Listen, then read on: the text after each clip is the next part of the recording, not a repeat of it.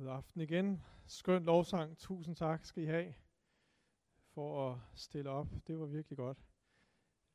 Jeg tillod mig at tage et par billeder. Jeg blev så begejstret. Hvis der er nogen, der ikke vil ud på de sociale medier, så kom lige til mig bagefter. Så vil jeg godt respektere det. Selvfølgelig. Men ellers så vil jeg komme med en begejstret rapport om en fantastisk frikirke, baptistkirke i Roskilde, øh, som der bare er liv i og gennemslagskraft i, og øh, et stort potentiale til at nå jeres uddannelsesinstitutioner, arbejdspladser og kultur, naboer og hele byen her. Det er derfor, vi er her. Det er derfor, I er sat her i den her by. Det er for at være en, et, en by på et bjerg, der ikke kan skjules. Et lys, der ikke kan sættes under en skæppe, men der lyser op i mørket. Det er derfor, vi er kirke. Vi har ikke vores egen skyld. Øh, det ville være katastrofalt, hvis vi mødtes her hver lørdag aften. Det, sk- ah, det skulle lige være for at bede for byen så i hvert fald. Og så sendes ud Øh, og det er hverdagen, mandag til lørdag, det kommer ind på, hvad vi gør for Jesus der. Og så mødes vi også indimellem i fællesskabet for at blive bygget op og øh, udrustet til hverdagen. Vi skal øh, fortsætte temaet med at være bevæget af Gud, og øh,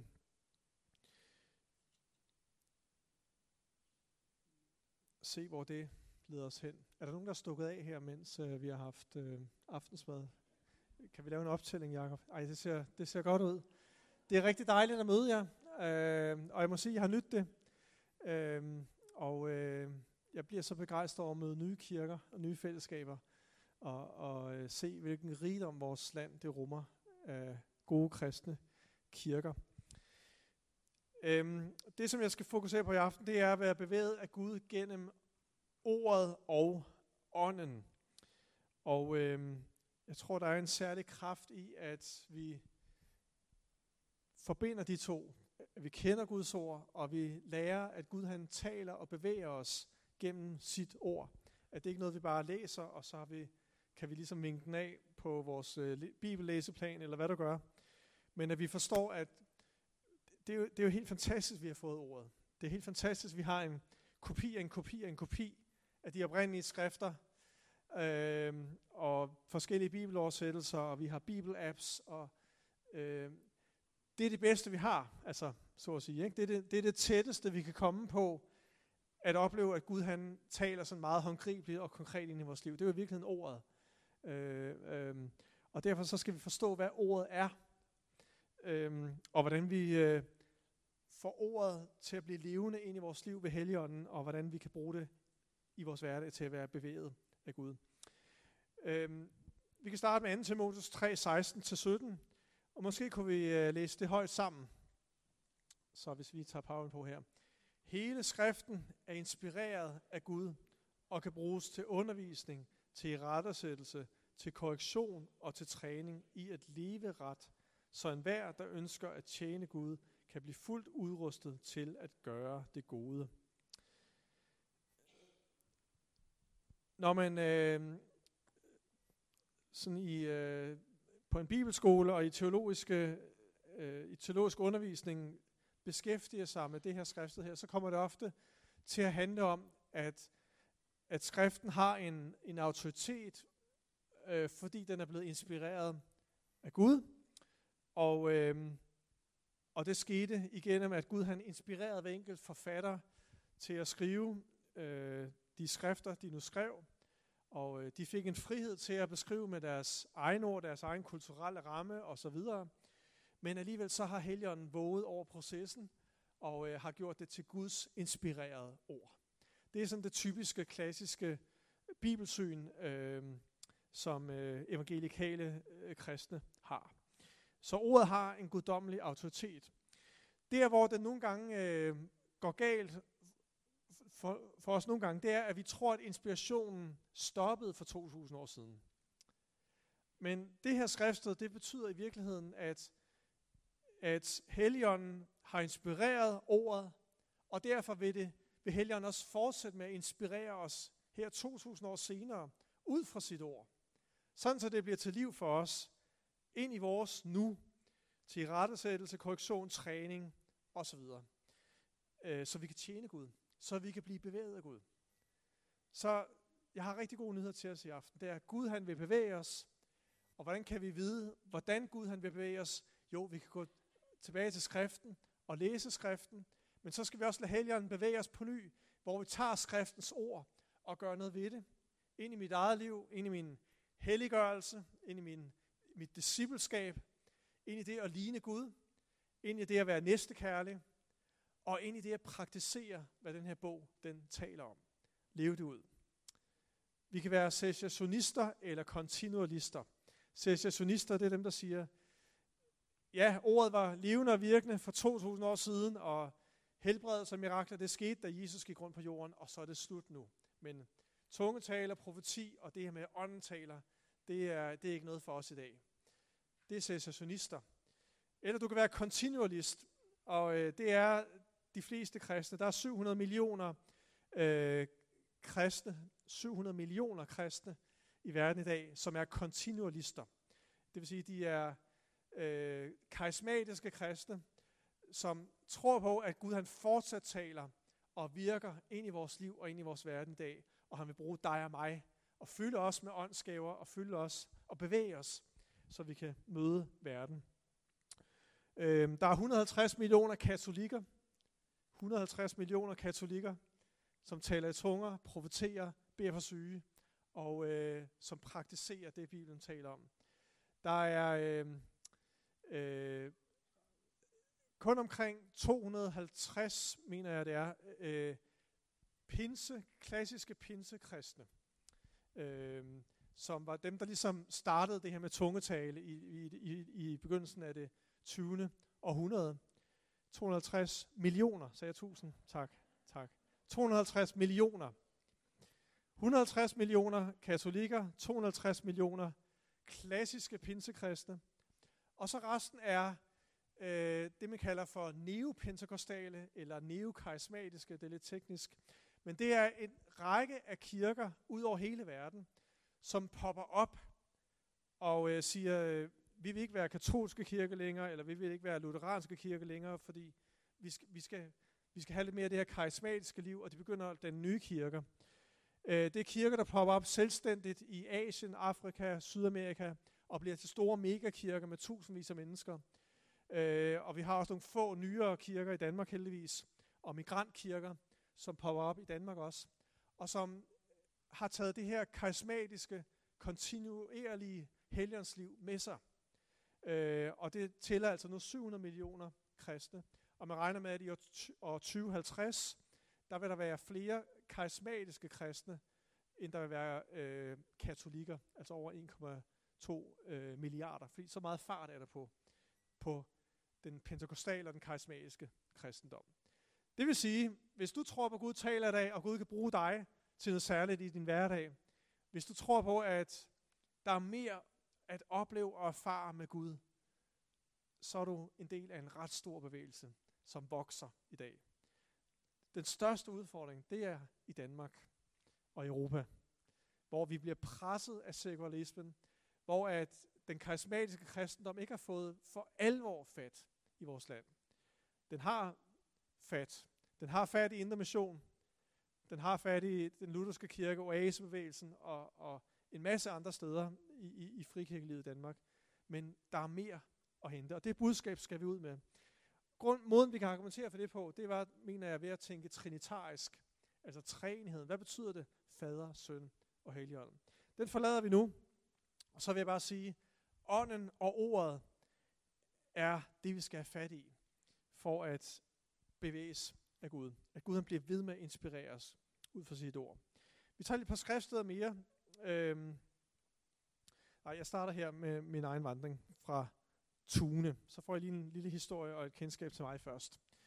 Øhm, og jeg, jeg voksede som sagt op i, i, i Tune, og gik i folkeskole der, og øh, øh, jeg har lavet mig fortælle, at, at det godt kan være en måske en lidt barsk by, og det var det også dengang. Hvad der så ligger i ordet barsk måske, men, men i hvert fald så øh, besluttede mine forældre, øh, da jeg var ni år gammel, sammen med nogle andre kristne familier, at nu skal vi øh, prædike evangeliet i den her by her. Så de øh, satte de lejede det lokale bibliotek, Medborghus, og så ville de vise den film, der hedder Korset og Springkniven. Hvor mange kender Korset og Springkniven? Åh, oh, det er der mange, der gør. Jeg der ikke har læst bogen, eller set filmen, hvis man kan det, det er en klassiker. Og øh, den her film her, den blev vist mange steder øh, i verden, og, øh, og øh, mennesker de kom til tro os indimellem ved at se den her film her, fordi det var en meget stærk historie om en prædikant, der hedder David Wilkerson, som øh, fik et kald fra Gud til at rejse til New York og prædike evangeliet for nogle unge bandemedlemmer øh, i New York, som havede byen der med stoffer og kriminalitet og, og øh, vold og, og mor. Og øh, så ser man, hvordan den her prædikant, han går ind og prædiker evangeliet, og det ender med, at øh, nogle af de her bandemedlemmer, de bliver frelst. Og i øvrigt så udvikler det sig til et stort verdensomspændende arbejde for, for, øh, øh, hvad hedder det, for misbrugere, der hedder Teen Challenge, og har haft en meget, meget stor øh, indflydelse øh, på menneskers liv. Øhm, og det, der jo skete, når man så viste den her film her, det var, at, at mennesker blev frelst. Og jeg sad der som, øh, jeg var 9 år gammel, men skulle egentlig være 10 år gammel for at se filmen. Men jeg fik lov til at sidde med, fordi min far var med til at vise filmen. Og jeg sad der sammen med mine kammerater i samme alder. Og da vi har set den her film her, så kiggede vi på hinanden. Og så havde vi misforstået noget. Så vi kiggede på hinanden med julelys i øjnene. Og så sagde vi, wow, vi vil også have en bande. og øh, så gik vi simpelthen bogstaveligt talt i gang med at lave en bande i Tune. Og øh, lave herværk. Tage en sten og smadre nogle lygter og lamper. Og øh, gå rundt med baseball bats. Og øh, vi var kun op og slås et par få gange. Og det var os, der fik tisk. Øh, men, men vores, der var noget galt med vores identitet, ikke også? Og vi, vi skulle se seje ud og så videre. Og op i skolen, jeg bandede, fordi det var sejt, og jeg prøvede at spille sej, og jeg øh, kom i slåskamp med hver frikvarter næsten. Ja, næsten, nu overdriver jeg nok lidt. Øh, men der var noget galt med, med selvforståelsen. Og øh, så skete der det en dag, at øh, vi kom på sommerlejr, som gode kristne forældre gjorde dengang. De sendte deres børn afsted på sommerlejr. Øh, og øh, der, der, øh, der blev jeg døbt med heligånden.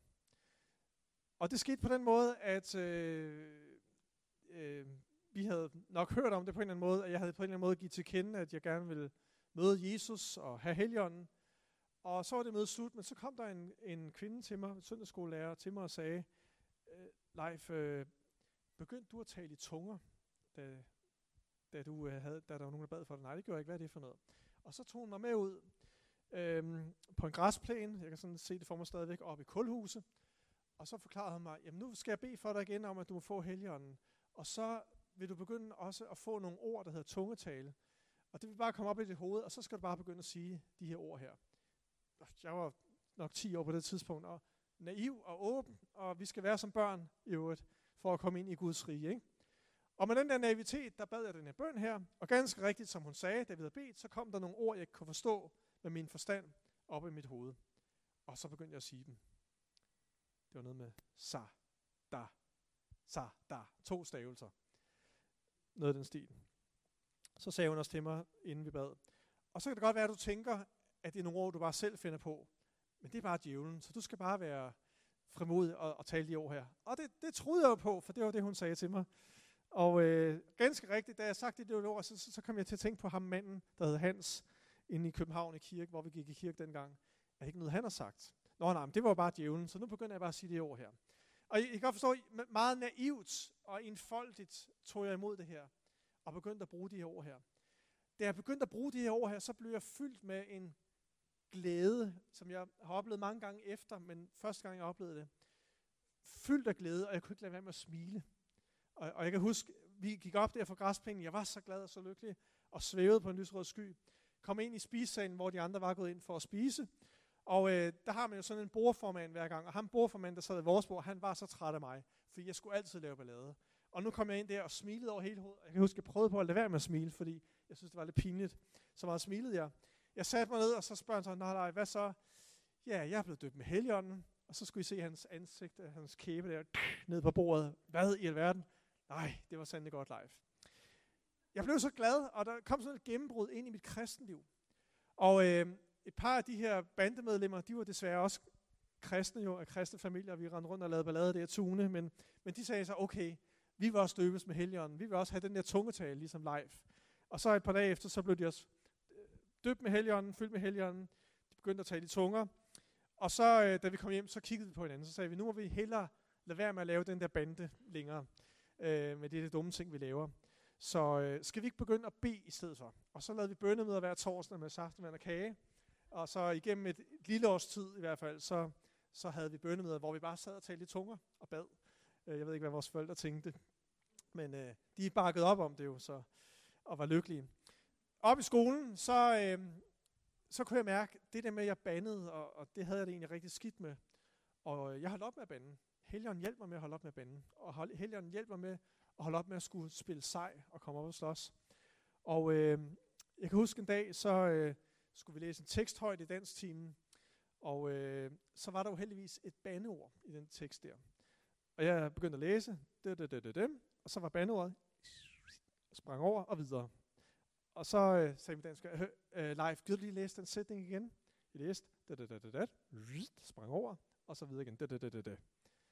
så sagde hun, øh, jamen Leif, hvorfor, hvorfor læser du ikke øh, hele teksten der? Og så kan jeg huske, der fik jeg sådan med lidt bæven der, og så videre, så, og så, men så måtte jeg proklamere, behøver jeg virkelig at bande? Jeg er kristen, sagde jeg så. Og så kan I huske, så kan jeg huske klassens værste strile. Altså enhver kirke og enhver klasse har en, nej undskyld, hver klasse har, øhm, og, øh, og så bandede hun løs, og så sagde hun, jamen Leif, han banner da bip, bip, hele tiden. Og nu vil han pludselig ikke bande, og så var det jo, jeg kunne begynde at fortælle min tro. Og jeg fik sådan en, øh, der skete noget med min tro. Og det er det, der sker, når vi bliver fyldt med helligånden. Og så kan vi diskutere, om man skal tale tunger eller ej. Det, det mener jeg ikke nødvendigvis, man behøver at gøre for at fylde helligånden. Men det er en af de gaver, der følger med i hvert fald. Og, og øh, øh, så fik jeg også lyst til at, at bekende min tro mere, så jeg, jeg havde sådan en plastikpunkt, det havde man dengang i 80'erne. En plastikpunkt, hvor der er plads til billeder foran og bagpå, sådan en, en lomme, man satte ned i. Og i stedet for et billede, så skrev jeg derhjemme, jeg elsker Jesus. Og så ned på hver sin side. Og så gik jeg op i skolen der, og så øh, tog jeg en gang mellem min pung op, og så lige lagde den ned der på bordet. Jeg elsker Jesus. Ikke? Så en dag, så kommer der en af klassekammeraterne fra, øh, fra min parallelklasse hen til mig, Øh, det var ham, der altid lugtede af makrel. Det ved jeg ikke. Det har ikke noget med historien at gøre, men det gjorde han bare. Og øh, så siger han, Leif, er det rigtigt, du er blevet homoseksuel? Øh, og det, nej, det, det, det er det da ikke. Øh, det er ikke. Og, og så, og så snakkede så, og så stod der pludselig, hov, det er det der med, jeg elsker Jesus. Og så skulle de bare rigtig drille mig øh, derinde i parallelklassen der. Og jeg kan mærke, at jeg fik bare mere blod på tanden. Jo mere de drillede mig, så, øh, så tænkte jeg, ja, det er lidelser for Kristi skyld, det her. Øhm, og øh, jeg fik sådan nogle øgenavne, blandt andet Leif af Nazareth, eller øh, Reserve Jesus. Det var sådan øh, noget af det, når de skulle drille mig lidt. Øhm, men pointen var, at jeg fik en ny seriøsitet omkring det at være en kristen. Og jeg oplevede et, et, et, et form for overnaturligt gennembrud, hvor nu var det ikke længere bare kulturkristendom, nu var det ikke længere bare noget, jeg gjorde, men det var noget, der betød noget rigtig meget for mig personligt. Og jeg begyndte min rejse med Gud og Jesus og med Helligånden øh, derfra. Øhm, og øhm, jeg tror på, at alle kristne har brug for at opleve det her, der kaldes at blive fyldt med Helligånden. Og jeg tror ikke på, at kristendommen i sin fylde, eller kan være det, den skal være i sin fylde, uden at vi forstår, hvad det vil sige at vandre med Helligånden og give ham plads. Fordi det er ham, der nu er sendt over os. Jesus er i himlen op hos faderen, men han har sendt os Helligånden, og det er gennem Helligånden, vi kan bede. Det er gennem Helligånden, vi kan lovsynge så glad og entusiastisk, som vi gjorde her i aften. Og det er gennem Helligånden, at vi kan opleve at være noget for den her verden her. Øhm, men hvis vi kun dyrker Helligånden, så, og, og ikke har et forhold til ordet, og bliver bedømt af ordet, så kan vi blive meget underlige så kan vi blive ekstreme i nogle af de ting, vi gør. Og, og, øh, og det er helligåndsfyldte kristne nogle gange blive beskyldt for. Så pointen er her, at, at mens vi skal prøve at, og lad os fylde mere og mere med helligånden og forstå, hvad det betyder, og udforske det, så skal vi samtidig også have en balance med ordet på den anden side, der kan holde os på ret køl, og, og kan lov til at bedømme det, vi øh, oplever ånden vil gøre. Fordi ånden og ordet virker nemlig sammen. Og øh, det, som har slået mig her det sidste stykke tid, det er, at øh, i mine teologiske studier, øh, der har jeg jo lært, hvordan man får teologi ud af ordet, og øh, man laver analyser, man laver det, der hedder exegese, studerer, hvad betyder de her skriftsteder i sin sammenhæng. Øh, hvad var den historiske, politiske, religiøse indflydelse på teksten? Og pludselig så kan det at læse og studere Bibelen blive en meget intellektuel disciplin. Øh, og, og jo klogere du er, jo bedre er du til at udlægge ordet. Og sådan har det aldrig nogensinde været meningen, at vi skulle beskæftige os med ordet. Det er nemlig ånden og ordet, der virker sammen. Og øh, det kunne jeg tænke mig at lige inspirere os lidt med her. Hvis vi tager det næste slide, så siger øh, Paulus i 1. Korintherbrev 2.4, og min tale og min prædiken blev ikke fremført med overtalende visdomsord, men med ånd og kraft som bevis. Så her har vi et eksempel på, at Paulus' strategi, når han prædikede evangeliet, det var aldrig ordet alene, men det var det, at ånden kommer og, og bekræfter og manifesterer ordet. At øh, når vi læser en tekst i vores personlige bibellæsning, eller på en gudstjeneste, og der står et eller andet om, at Gud han kan gøre noget godt i vores liv i dag, så er vi nødt til at stanse op efter den læsning, og så sige, okay, Jesus, hvad, hvad vil du sige til mig i dag ud fra det her? Hvordan, hvordan kan det her blive virkelighed i mit liv?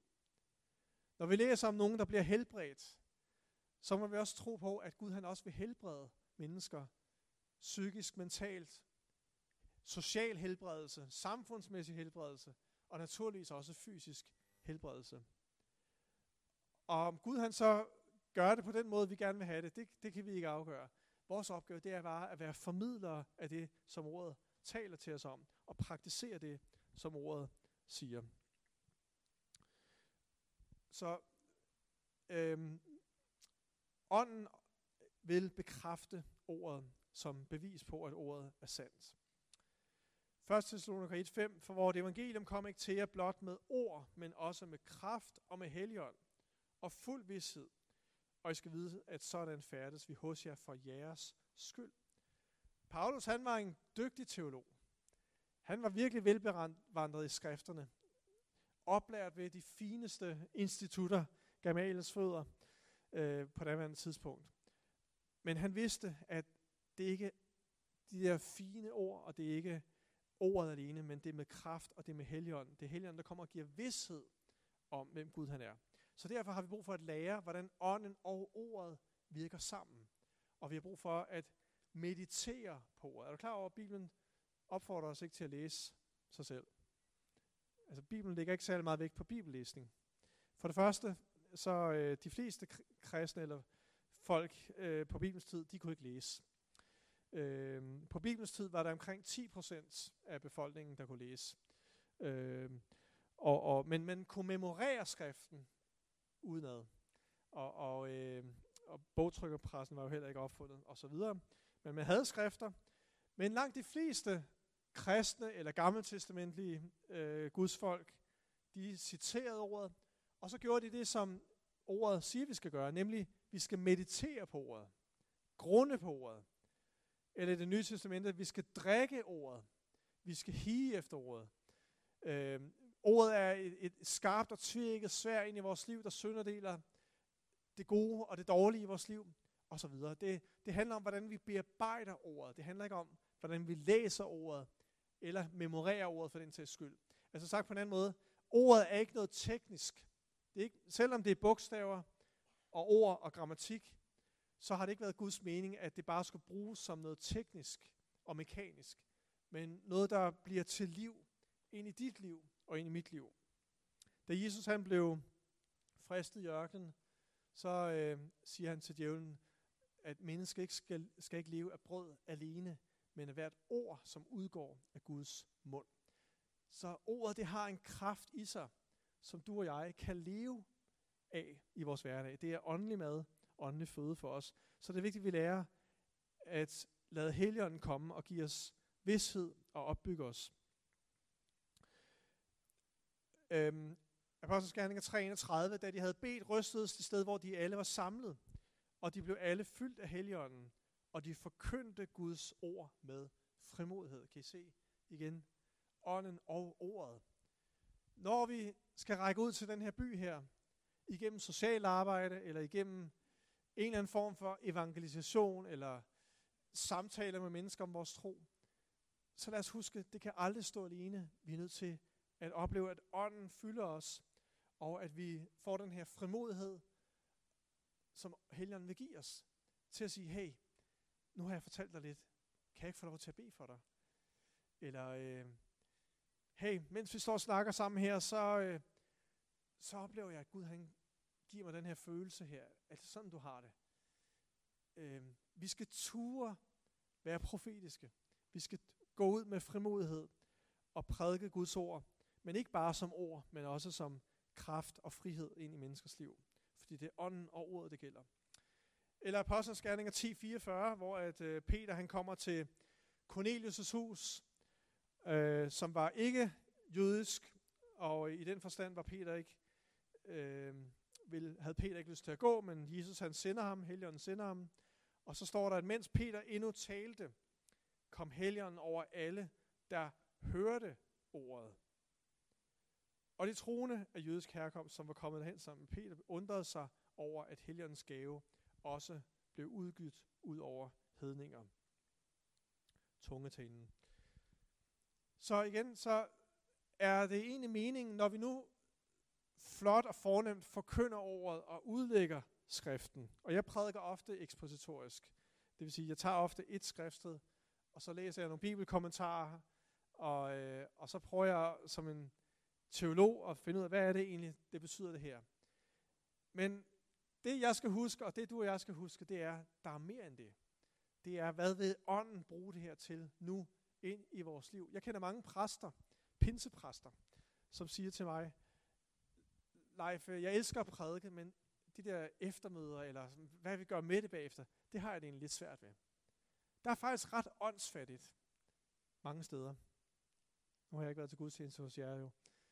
Men ofte så er det sådan, at, at en gang imellem, så kan vi hive en, øh, en Hans Bernsen eller en eller anden profetisk tjeneste ind i vores kirker og have en dejlig konference, og så sker der noget. Men når det så bliver hverdag, så, så, så forsvinder det, fordi at vi tror, at det er jo ikke mig, det er jo kun ham eller hende, den særlige udvalgte tjeneste, der kan gøre det. Men det vi skal forstå, det er, at, at selvfølgelig kan Gud kalde nogle særlige tjenester, der kan noget særligt med, med, med Guds nåde. Men Gud han vil bruge os alle sammen. Gud han vil bruge dig til at formidle sin kraft og sin frihed til mennesker. Og, og, og derfor så, når ordet bliver forkyndt, eller når vi synger lovsang, så skal vi også forvente, at Gud han begynder at tale.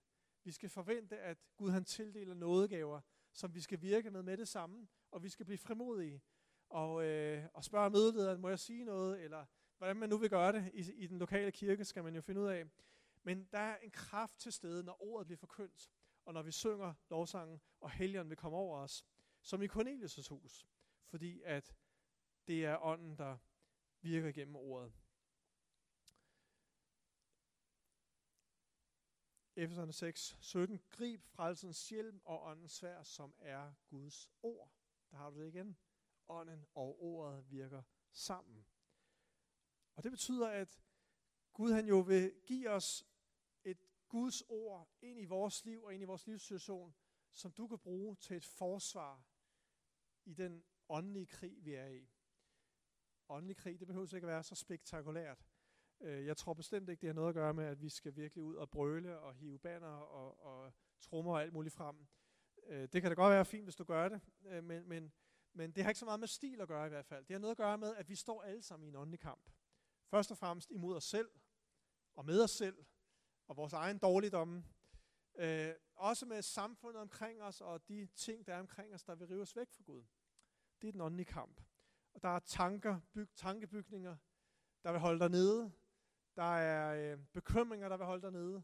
Der er anklager og fordømmelse, der vil holde dig nede, og der er alle mulige ting, der kan holde os nede. Men der, der vil Gud have, at vi skal have en oplevelse af, at hans ord bliver levende gjort ved ånden. Og så kan vi bruge det som et svær og begynde at kæmpe og sige, nej, jeg vil ikke tænke sådan, fordi ordet siger, jeg er et Guds barn. Nej, jeg vil ikke være bange for corona eller noget andet i den her verden her, fordi Guds ord siger, at Gud vil beskytte mig. Og når du står over for udfordringer i din hverdag, hvad skal vi så gøre? Så skal vi bruge ordet og tage skriften frem. Og lad være med at spekulere over de der dybe bibelstudier, men tag et vers og sige, nu tager jeg det, og nu bruger jeg det som et svær ind i den åndelige kamp. Det er sådan, vi kan bruge ordet på en åndelig måde. Så min øh, historie, den stopper ikke ved, øh, at jeg øh, blev fyldt med helligånden, men som teenager der, så begyndte jeg også at få en interesse for ordet. Jeg kan huske, at mens jeg sad med min computer, øh, da jeg var teenager, der var der noget, der hed Commodore 64, der kom frem. Er nogen, der kender den? Yes. Ja, der er nogen. Øh, det, det, er, det er en vigtig generation af computere. Det var dengang hjemmecomputere blev berømte øh, og kom på banen. Så kunne man sidde derhjemme. Og der sad jeg der, mens at jeg sad og ventede på spillene. Det var sådan en båndoptager, hvor man satte et kassettebånd ind i, og så kunne man uploade et spil der. Og så kunne man sidde med sådan en joystick og spille noget, der hed Summer Games og sådan noget. Der tog vildt lang tid. Altså, der var ikke noget action over det. Men øh, så sad man der og ventede spændt. Ikke? Mens den der båndoptager kørte og indspillede spillet, det var altså før diskettestationen og alt det der, ikke? så kan jeg huske, så tog jeg min bibel frem, og så begyndte jeg bare at læse i Bibelen. Og jeg kan huske, hvordan at jeg mere og mere opdagede, at ånden levende gør ordet. Jeg begyndte at strege under i min bibel, og, og, og sige, det der, det der er vigtigt, det betyder noget. Og øh, så blev jeg lidt ødelagt lidt senere, fordi jeg begyndte at, at studere teologi, og, og jeg er som sagt i gang med en Ph.D. nu, så jeg er ikke imod at læse teologi, må jeg forstå. Men jeg er opmærksom på, hvad vi skal bruge det til. Vi skal bruge det til, altså vi skal bruge teologien til at blive lidt nærmere Gud naturligvis, og ikke til at splitte Bibelen ad i atomer. Bibelen skal levende gøres af ordet. Og øhm, på et tidspunkt så, så øhm, havde jeg beskæftiget mig så meget med, med, med bibelteologi, at jeg nærmest ikke kunne læse Bibelen længere. Fordi er det ikke bare en menneskelig bog? Er der en fejl i Bibelen? Og hvordan skal jeg forklare det der skriftsted? Og, og øh, ja, pludselig så bliver det hele så intellektuelt og, og, og menneskeligt. Og øh, så, så forhindrer vi åndens værk i vores liv. Hvis, hvis det hele skal være styret af fornuften, hvis det hele skal være rationelt, hvis jeg skal ligesom kunne kontrollere alt. Og øh, på et tidspunkt så kom jeg heldigvis til den konklusion, nej, jeg tror egentlig bare, at jeg vil droppe alle mine spørgsmål og, og analyser, og så vil jeg læse Bibelen på den måde, som Jesus læste Bibelen, eller brugte Bibelen. Og hvad gjorde Jesus? Jamen han brugte bare det gamle testamente. Han brugte ordet, refererede til ordet, bekræftede skrifterne, loven og profeterne. Og det gjorde de nye testamentlige forfattere også. Og så sagde jeg, hvis Jesus kan gøre det på noget, så kan jeg også. Så er det også nok for mig. Og så ligesom fik jeg mig selv tilbage på sporet igen. Og øhm,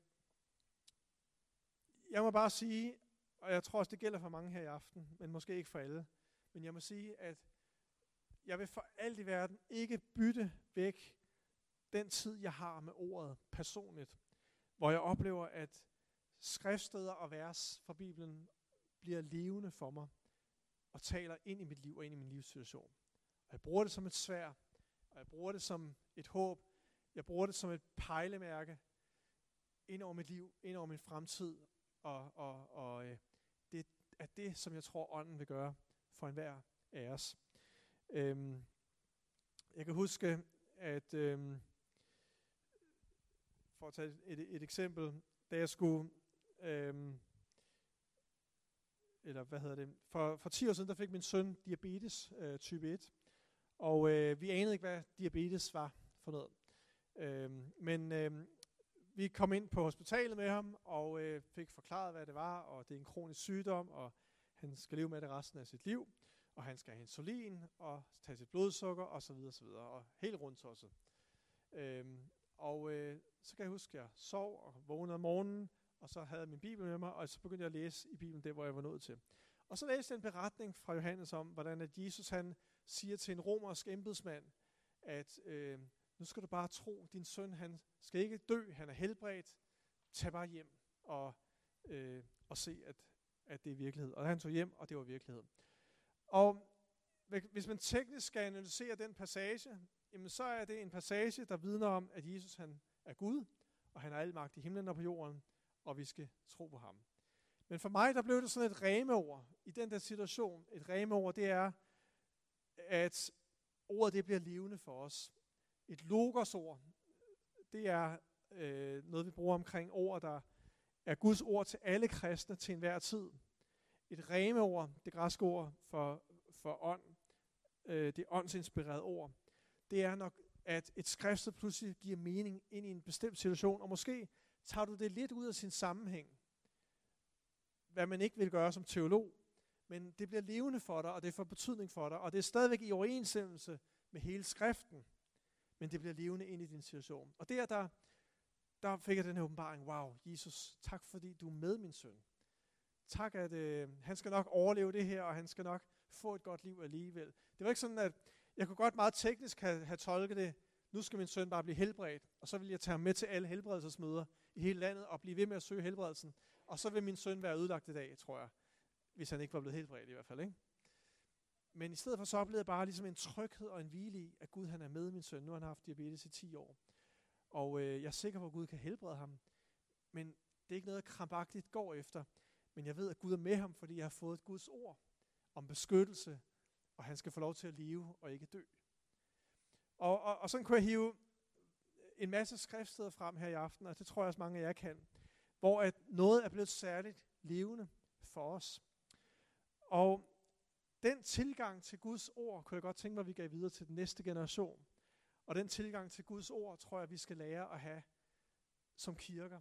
At Gud han vil tale igennem sit ord, og han vil også, at vi skal meditere og grunde på hans ord i forhold til, hvad betyder det for os lige nu. Øhm, så hvordan kan vi lade os bevæge af Gud? Det kan vi ved at læse ordet, og så kan vi stande op og sige, hvad betyder det her for mig i dag? Hvis Gud er den samme, hvis Jesus er den samme i går og i dag, ja til evig tid, så betyder det, at Gud han vil give os nådegaver, når vi mødes. Så er der nådegaver til stede, som vil poppe op på den ene eller den anden måde, og vi kan bringe det ind i fællesskabet, eller til, til kaffen, eller til gudstjenesten, og, og så sige, hey, jeg har et profetisk ord, hey, jeg har en åbenbaring, som Paulus siger det, eller en hymne, det havde vi her i eftermiddag, ikke? En, der havde en, en hymne, det står der også om i Bibelen. Og alt skal prøves og bedømmes, og der skal være orden i Guds menighed, siger Paulus også her. Ikke? Men pointen er, Gud han vil virke med sin ånd, gennem ordet og igennem det, som ordet taler om. Så øhm, vi skal væk fra en teologisk, teknisk læsning af Bibelen. Og, øh, og så skal vi forstå, at det har også sin plads, men der er mere at hente. Det er ånden, der levende gør ordet ind i vores liv og ind i vores kirker. Så øh, jeg er så glad for, at her i sommers, der øh, fik jeg et ord fra Gud omkring vores højskole.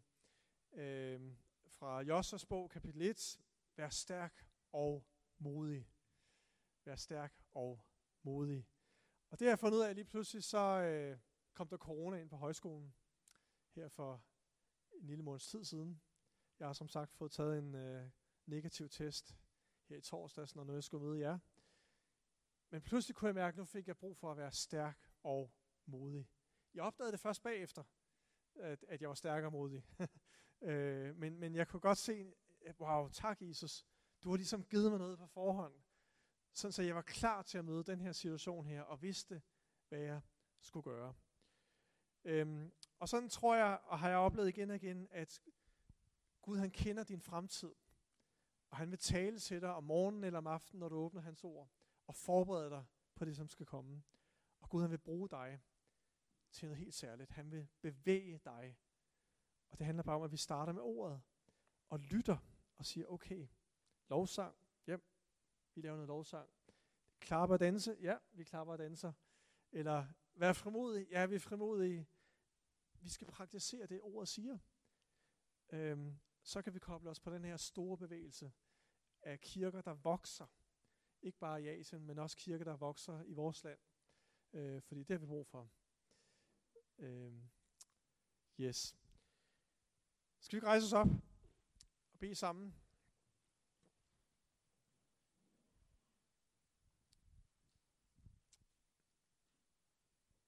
Er der en, der vil sætte sig ved klaveret? Eller en guitar eller noget? I det gamle testamente, der sagde profeten Elise, tror jeg det var, tilkald mig harpespilleren. Han kunne simpelthen ikke profetere før. Så øh, det er på Bibels grund. Og så skal vi åbne os op for helgenen igen. Og øh, se, hvad han vil gøre i blandt os her i aften. Jesus, vi priser dig. Tak for din frelse. Tak, at du kom til jorden for at frelse os, ikke fordømme os, men for at give os frihed og et nyt liv sammen med dig. Og Jesus, det handler om dig. Du er centrum i blandt os, Jesus. Vi er din kirke. Og tak, Jesus, fordi at du taler til os igennem dit ord. Du er ordet. Og tak, at du sendte os helligånden, ikke for at adskille os fra ordet, men for at ordet skulle blive levende for os. Og tak, at vi har den her helt konkrete fysiske bog, hvor du taler ved din ånd til os.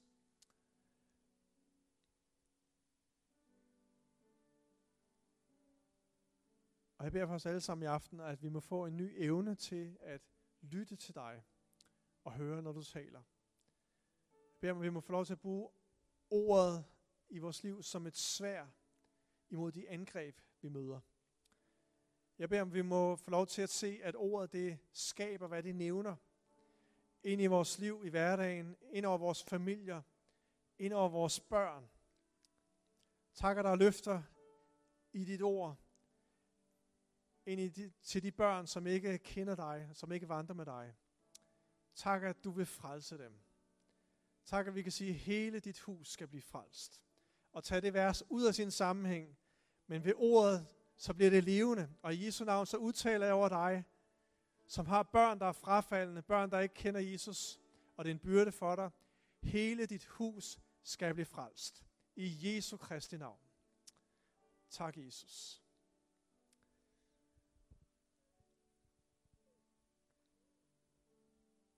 Til dig, som oplever, at du går rundt i en ørken, og du ikke rigtig hører fra Gud, og du kan ikke rigtig finde vejen frem. Og, og det er bare ufrugtbart, og, og der er ikke noget liv. Jeg tror, Jesus siger til dig i aften, du skal leve af mit ord. Af hvert ord, som udgår af min ånd. Begynd at tage ordet, og tage det ind i din mund. Bekend det højt. Tro på det. Og lad det blive til liv for dig i Jesu navn. Bare bliv ved med at bekende ordet. Bliv ved med at tale ordet ind over dit eget liv. Bliv ved med at læse det højt ind over dit eget liv. Og Gud han vil føre dig ud af den ørken, som du er i. Fordi han elsker dig, og han er med dig. Men du må tage fat i ordet, og du må begynde at leve af ordet. Også selvom det er koldt, og der ikke er nogen følelser i det, så skal du få lov til at leve af ordet, og det skal blive til nyt liv ind over dit liv. I Jesu navn. Jeg ser, hvordan der er en, nogle spiger, der kommer frem i dit liv. I den ørken, du er i. Og du får lov til igen at blive en frodig have, og du får lov til at opleve, at fra dit indre render der strømme af levende vand. Den ånd, som bor i dig, Guds ånd, som bor i dig, skal være levende vand. Tag imod det i Jesu navn. Tak Jesus, fordi dit ord, det er et svær, der forsvarer os. Det er åndens svær. Tak, at vi kan blive beskyttet. Tak, at vi kan forsvare os. Tak, at dit ord siger, at vi er købt med dit blod. Tak, at dit ord siger, at vi ikke skal frygte noget. Tak, at øh, dit ord siger, at vi ikke skal være bekymrede, men læg det over til dig. Så Jesus, nu løfter vi bare troens skjold, og vi løfter åndens svær, som er Guds ord.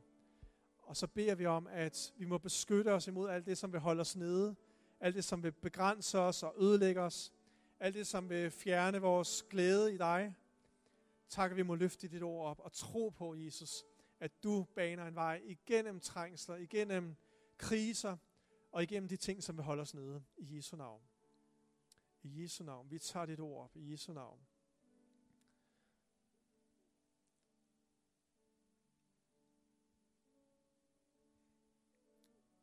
Tak, Jesus.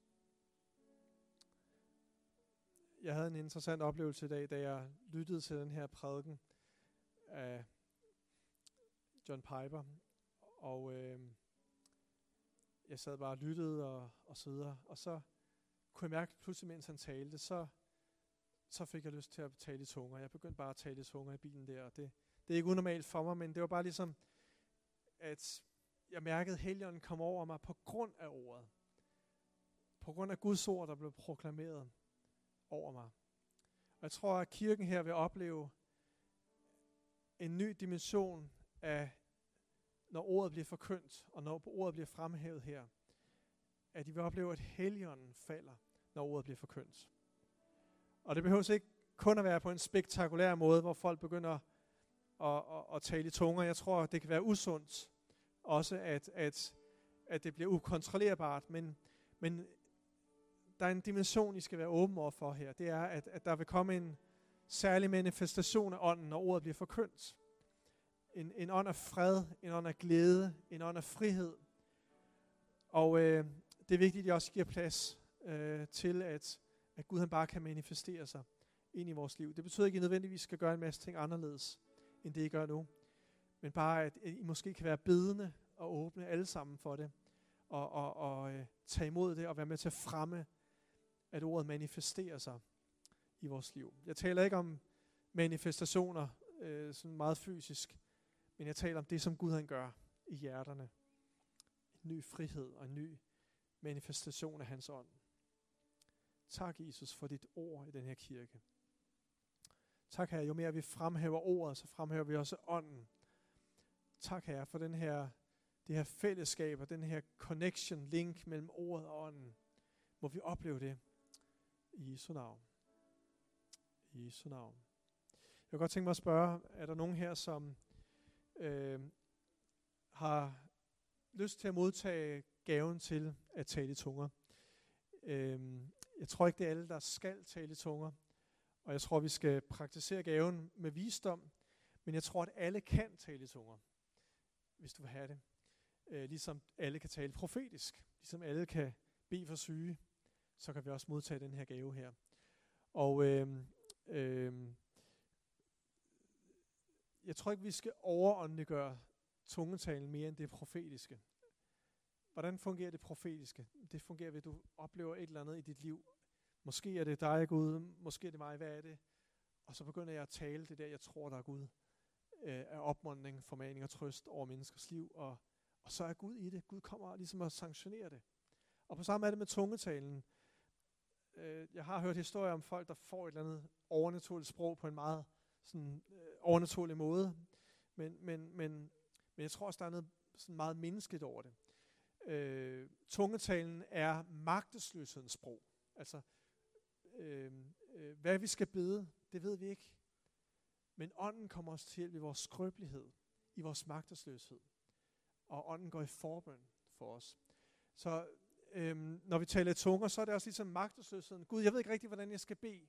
Gud, hvordan kan jeg få gennembrud i mit åndelige liv? Gud, hvordan kan jeg komme ud af den her situation, jeg er i nu? Jeg ved ikke, hvordan jeg skal bede. Men tungetalen, den bliver så skrøbelighedens sprog. Jeg taler de her ord, jeg ikke kender. Jeg lader ligesom min, mit, min ånd bare flyde over i min tunge, og, og, og intuitivt kommer der noget ud af min mund. Og øh, jeg vil gå så langt at sige, hvis du ønsker at tale i tunger, og når vi har bedt sammen, hvis du så begynder at sige noget, du ikke kan forstå, så tror jeg, at Gud han kommer og befrugter de ord ved sin ånd. Så enkelt og jordnært tror jeg, det kan være. Og så vil du opleve, hvordan at det mere og mere giver mening for dig, og du vil opleve, hvor afhængig du bliver af at tale i tunger i dit personlige gudsliv. Fordi vi skal bede med vores forstand, men nogle gange kommer vi til kort, og så oplever vi bare en særlig åndelig forbindelse fra min ånd til Guds ånd igennem det at tale i tunger. Vi taler hemmelighed med Gud. Så øh, det var en lang forklaring, men øh,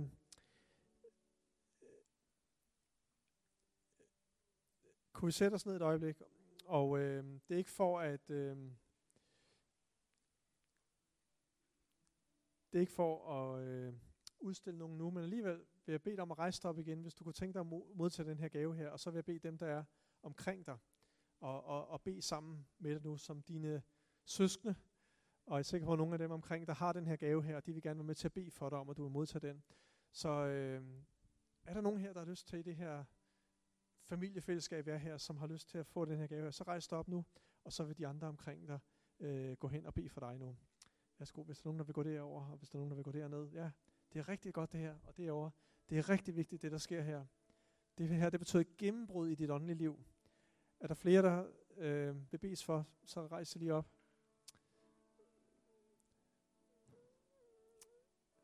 Vi skal lige have en mere herover. I må godt samles nogle stykker omkring. så for at holde afstand stadigvæk.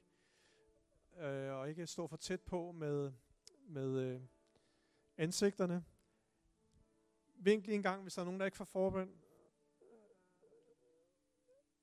Er der en der? I må godt lægge hænderne på bagfra, tænker jeg, så, så, vi, så vi lige kan mærke, at der bliver bedt for en. Der er en her også, der skal have forbøn. Det her, det bliver skilsættende for jeres åndelige liv.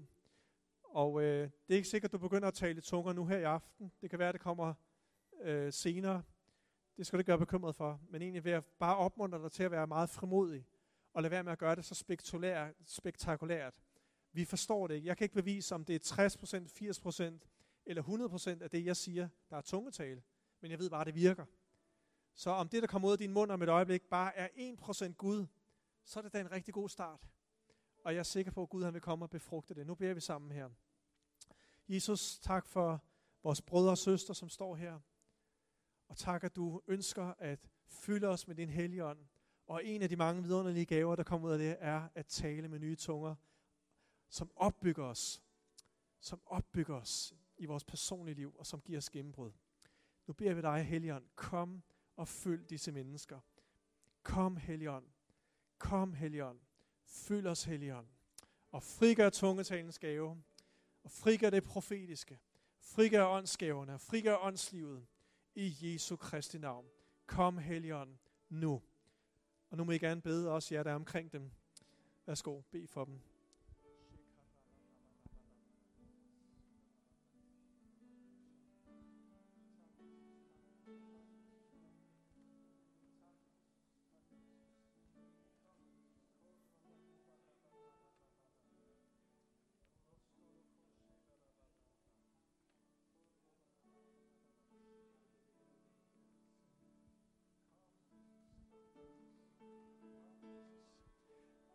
Bare mærke efter. Du kan mærke noget nu. Glæde, der kommer. Du kan mærke frihed.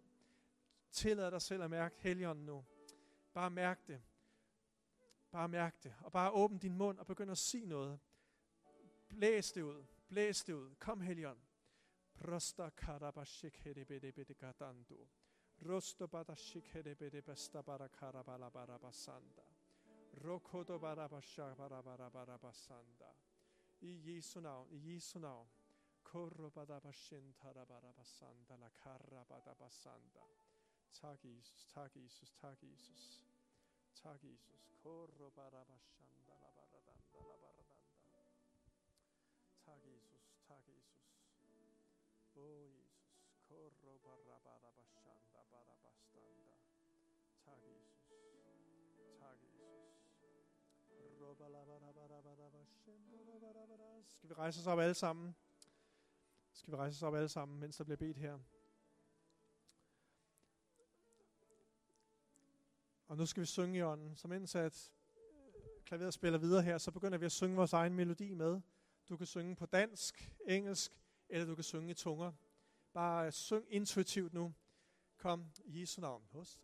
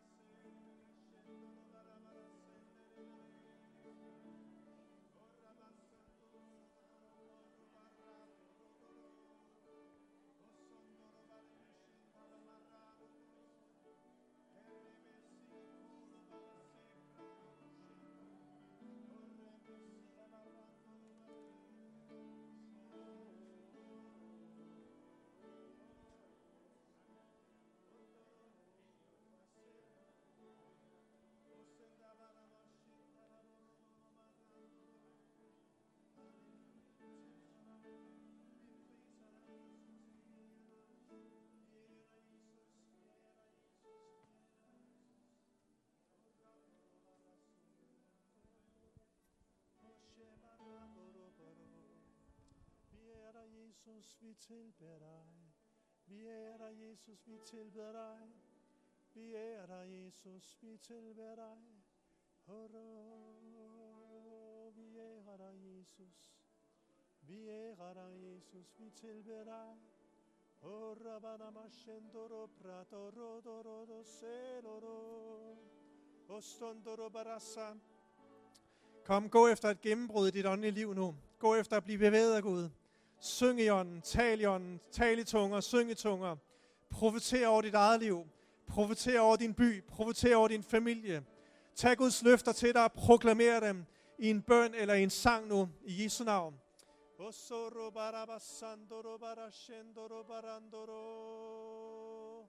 Tak, Jesus, for dine løfter. Tak for dit ord, Jesus. Tak for dine løfter. Tak for dit ord, Jesus. Åh, du giver os frihed. Du giver os helbredelse. Du hører vores bønder. O shendara brato. O soro do do do do do do. Tak Jesus, tak Jesus. Mm, tak Jesus, tak Jesus, tak Jesus, tak Jesus, tak Jesus. Tak Jesus, tak Jesus, tak Jesus. O sora bando, o starando. Shibara bora sandara. Oh, tak Jesus. Mm-hmm. Tak Jesus. Nu har vi haft noget tungetal her, og hvis folk kom ind fra gaden af her og så det, så vil Paulus profetere og sige, de vil sige, I er skøre. Ikke? Det giver ikke mening. Derfor skal det udlægges og fortolkes. Så øh, nu vil jeg bede jer om at komme med nogle udlægninger her. Hvis der er nogen, der har lyst til at komme op her og synge noget ud på dansk, vi kan forstå, eller bare sige, hvad du oplever. Fordi det har vi fået her. Der er nogle af jer, der har mærket noget, nogen, der har hørt noget, nogen, der har et eller andet på hjerte. Så bare værsgo at komme op her.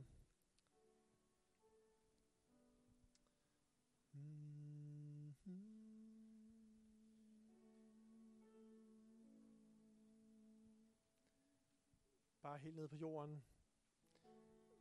Jo mere naturligt vi kan blive i vores håndtering af det åndelige, jo bedre er det. Så øh, du skal ikke være en stor profet for at stå her. Det er bare dig, og det er bare mig.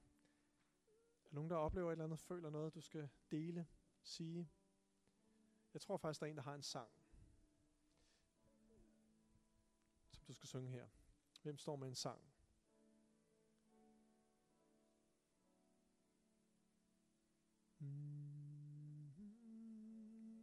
Har du en sang? Nej? Okay, men mens vi venter på sangen, så kommer du bare op. men du slipper ikke dig med sangen. Jeg så bare et, et billede af, at øh, jeg ved ikke hvorfor, men rigtigt, men jeg så bare en vej, og så så jeg der ild rundt om sådan her, og så bare vejen. Mm. Sådan med ild rundt om. Så ved jeg ikke lige, hvad det betyder. Hvad tror du, det betyder? Jeg tænker, at den smalle vej, og måske et eller andet noget her, så vi, jeg ved ikke, om det er fare. Men der er frit her. Måske, jeg ved det ikke. Ja, ja, ja. Der er passage på vejen. Der kan være ild på hver side af din vej, men der er passage på vejen. Tag imod det i Jesu navn. Yes. Vi skal lige blive den her åndelige atmosfære lidt nu. Ja, kom op her. Ja. Tak,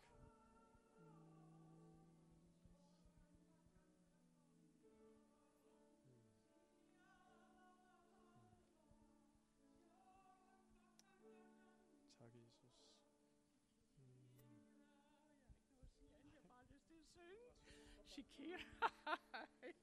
Sige, jamen det ligner jeg. Synger du med? Åh, oh.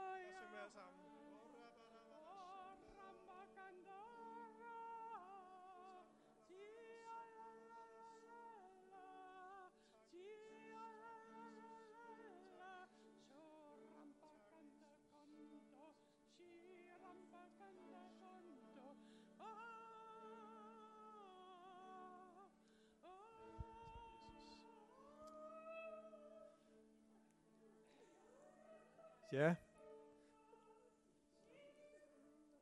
Nu skal vi have den her udlægning her, okay? Det gør ikke... Selvfølgelig er vi lidt underlige. Det ved vi godt, vi er. Ikke? Øhm, det kan ikke forklares, det her. Giv hende lige en hånd her, ikke? Var det ikke skønt? Tak, Jesus. øhm, se, vi har misforstået noget. I det gamle testamente, der læser vi om folk, der gik i profetisk henrykkelse, hvis I læser jeres bibel, og gjorde underlige ting i profetisk henrykkelse. Det nye testamente, det er bare en fortsættelse af det. det altså, så nogle gange vil vi opleve situationer, øh, hvor vi er lidt ude af os selv, og, og, og det, det er også en del af det at være kristen, fordi Gud han manifesterer sig. Og så kan man sige, når den her profetiske henrykkelse er over, så bliver vi normale igen. Så bliver vi naturlige. Så passer vi vores job, og hvad der skal ske, ikke også? Men, men øh, det er skønt det her. Tusind tak for det her. Er der en, der har en sang for os?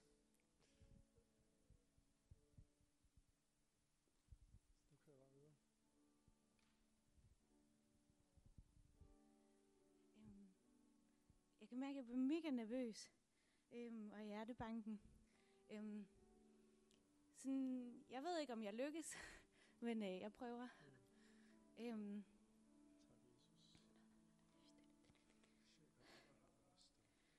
jeg ser dig nu, mit barn. Jeg ser dig nu, mit barn. Du sidder du sidder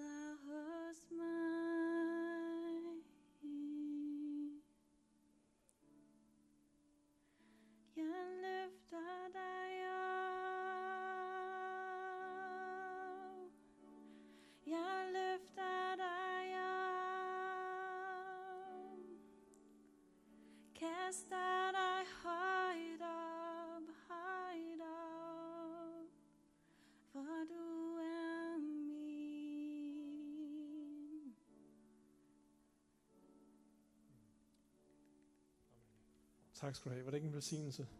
Tak for det. Giv hende en hånd. Tak for det. Jeg tror, jeg vil overlave rådet til Michael og styre det her kaos her, jeg har fået skabt. Tak for kaos.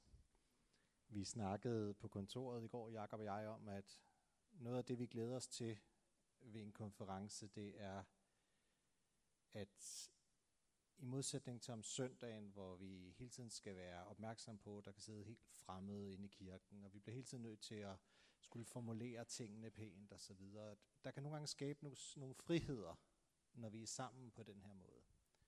Hvis du sidder her i aften, og du ikke er vant til den her slags, og noget af det her måske har været en lille smule overrumplende, så grib fat i Jakob eller mig i morgen efter gudstjenesten. Tag en snak med os. Der er ikke nogen, der skal gå hjem og føle ubehag ved det her. Men hvis du er nysgerrig efter mere af det her, så grib også fat i os. Og så vil vi gerne bede med dig, og vi vil gerne hjælpe dig til, at det her, det mere bliver en naturlig del af dit kristne liv. For det er noget af det, Jakob og jeg længtes efter ved den her konference, at åndelighed ikke bare bliver en konference, men at der bliver født noget, som vi kan tage med ind i vores hverdag, med ind i vores liv, med ud på dine arbejdspladser. Betyder ikke, at du skal sidde og tale højt i tunger over for dine kollegaer, men måske kan du stadigvæk være åben over for, hvad Gud vil tale også i den situation. Vi skal fortsætte lidt mere med noget tilbedelse nu. Og mens vi tilbeder, så bare lige stadigvæk være åben over for. Jeg tror måske Gud stadigvæk har mere, han vil tale til os også igennem jer. Signe sidder med hånden op.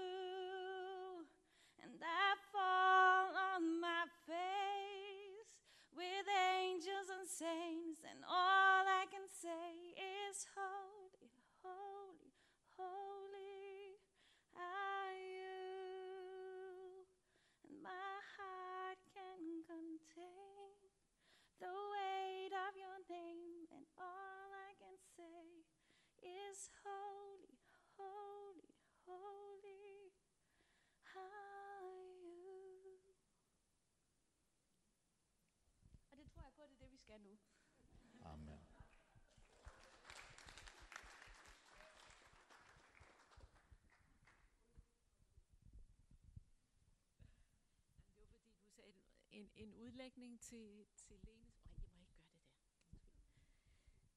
I, nu ved jeg heller ikke, om, det, øh, om I kan selv bedømme det, men øh, jeg tror, at Lenes sang er, at der er frihed i Guds rige. Frihed. Jeg tror, det var Lenes sang, men jeg ved det ikke. Men jeg, jeg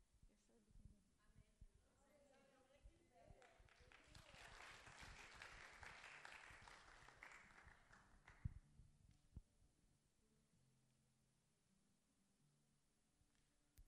Jamen, jeg fik også, da Lene sang, øh, det at øh, der er fryd. Øh, Gud fryder sig. Og øh, han har sendt englene ned omkring, omkring os øh, her i den her aften. At der er stærkt engle til stede. Og øh, de glædes sammen med os. Og vi giver den frihed.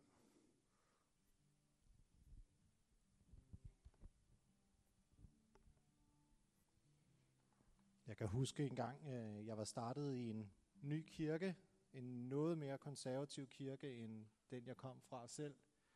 Og jeg var til en lovsangsaften, som de havde der. Og øh, jeg havde kun været der, jeg tror, nogle uger på det tidspunkt, og kendte ikke rigtig nogen. Og mens jeg sidder der, siger Gud til mig, Michael, hvis du går op foran nu, så vil jeg give dig en tungetale, når du står derop.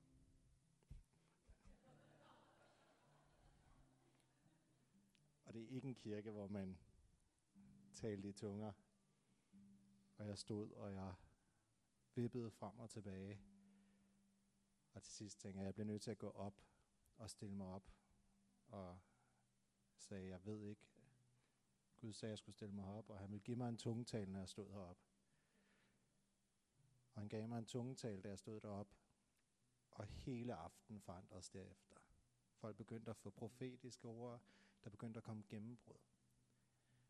Vi ser i Bibelen nogle gange, at Gud arbejder med at undervise os i nådegaverne. Han laver nogle gange sådan nogle læringsforløb for os, hvor han skaber nogle trygge rum, hvor vi kan prøve de her ting af, hvor vi kan vokse i de her ting. Han spørger profeten, hvad ser du? Jeg ser en gryde, der hælder. Okay, så tager vi den derfra. Hvad ser du nu? Og det her er også sådan et rum. Det er noget af det, vi gerne vil have med det her. Et rum, hvor at der er plads til os at træde ved siden af. Hvor at vi hver især vurderer det, vi hører. Så måske er der stadigvæk nogen, der har mere skole i aften. Måske er der stadigvæk nogen, der skal gribe ud efter noget, Helligånden vil gøre i dit liv i aften. Måske er der stadigvæk nogen herinde, der for første gang skal prøve at få et profetisk ord, du skal dele. Måske er der stadigvæk nogen herinde, der for første gang skal få en tungetale, som du skal komme herop med. Hvis du under lovsangen her mærker, at der er et eller andet Gud udfordrer dig på, så grib fat i mig herop, og så lad, os, lad det her være åndens skole til os i aften.